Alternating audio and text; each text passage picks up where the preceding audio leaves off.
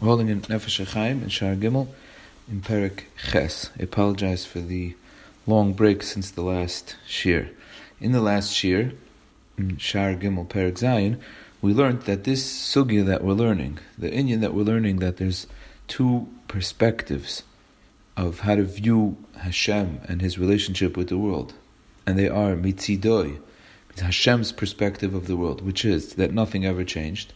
There's no space that's outside of him, and everything is as the same as it was kodim shenevroilim, like we say every day in davening, atuhu nevroilim, atuhu mishenevroilim.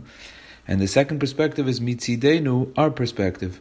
The way we view Hashem is that there's Hashem and there's the world, and in that picture, Hashem has madregas and shemus, and there's different olamas and different levels of kedusha, as opposed to the first way, which is mitzidoi, that nothing changed. So Hashem is equal in every place, in everywhere, ein oid mulvade. And the last thing that we learned was that these two ways of looking at things are really what the Arizal describes as the tzimtzum, which created a makum panui, a place that's empty, and the kav, which is the oil, the light, that came into that empty space, which created all of the Olam Salyanim till the creation of our world.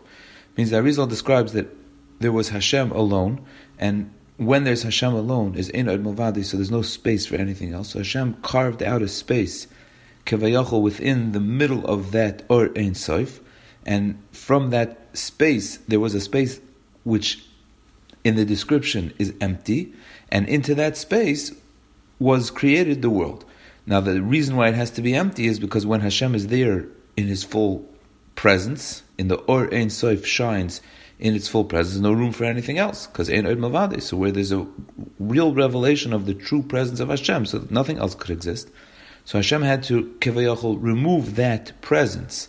That's the lashon of the Arizal, and the Nefesh Chaim taught us that it's not a removal of the presence; it's just a removal of the revelation of the presence, of the gilui of the Or Ein Sof. But in reality, Hashem fills that place just like He always did. Atu atu kodim and Hashem is mimale, kol almin. Hashem fills all the worlds equally, shava, equally, and that place is only perceived as being empty from our perspective, so that we can see it being filled with something called the Or of the Kav, which is a measured Or, which gives way for different levels of kedusha, different levels of olam asalyanim, different relationships with Hashem that manifest in the different shemus with which we address Hashem. Now, the Nefesh Chaim continues now in Perik Ches that therefore, meaning since this place of the Mokum Poni, which we're describing as the Tzimtzum, which was the creation of Mokum, is something that we can't really understand, we can't understand it at all. Because we can't understand how could you have a place that's full of Hashem's presence and at the same time we can't see Hashem's presence there. Is how do we have these two things? How do we have a world which exists that the very existence of that world is a stira, is a blatant contradiction to Hashem's presence being here, and yet we say that Hashem's presence is here at that same time, in that same place, in its fullest form, that's something that we can't understand, and therefore it's not something that we should be thinking about. It's not something that we should be examining. It's included in the Gemara Chagiga that a person shouldn't think about Malefonim, what was before the creation of the world, and that goes into that Gemara. Now, so why did the Arizal talk about it? Meaning, why is it important for us to know this if we're not supposed to know about it? it means, why is it that the Arizal and the Nefesh Chaim, they're telling us that there is such a thing, and we've spoken about it at length, but then at the same time, we're not supposed to think about it too much. We're not supposed to try to understand it too deeply. So then, what is the reason that we're told about it? And the Nefesh Chaim tells us that the reason is because it brings a great sense of amunah.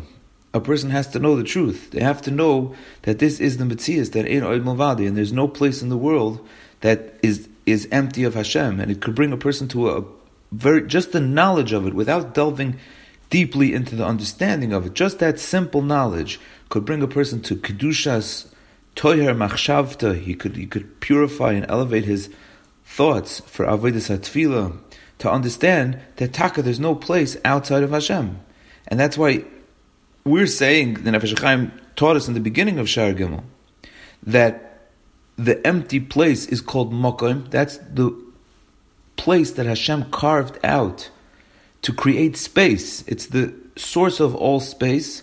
And in all of the Chazal that speak about Tefillah, it says she mispal tzarich lechaven libo mokim. We have to turn our hearts to the mokum. Altas tfiloscha kava elarachmim v'tachnunim lifnei hamokim.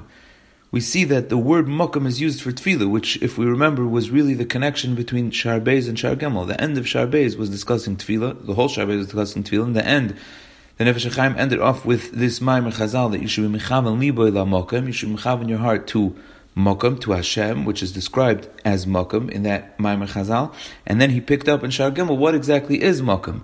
And now we're putting the two together, that we have to understand that there is such a thing called Mokum, means there is such a place that's only perceived as empty but is really full, and that's where we live. In this world, we perceive it as empty, we perceive it as, as not being a place where Hashem exists or is present in his full kavayachol manifestation, but we have to know that it's the Mokum. It is that place, and that place is Atu Achloy Atu Koidim Shneverlim, we say before we start to daven, because we have to understand this. There are milas in knowing this fact, even if it's just a knowledge that we can't fully understand, and we will, Hashem, continue to learn other milas as we move on.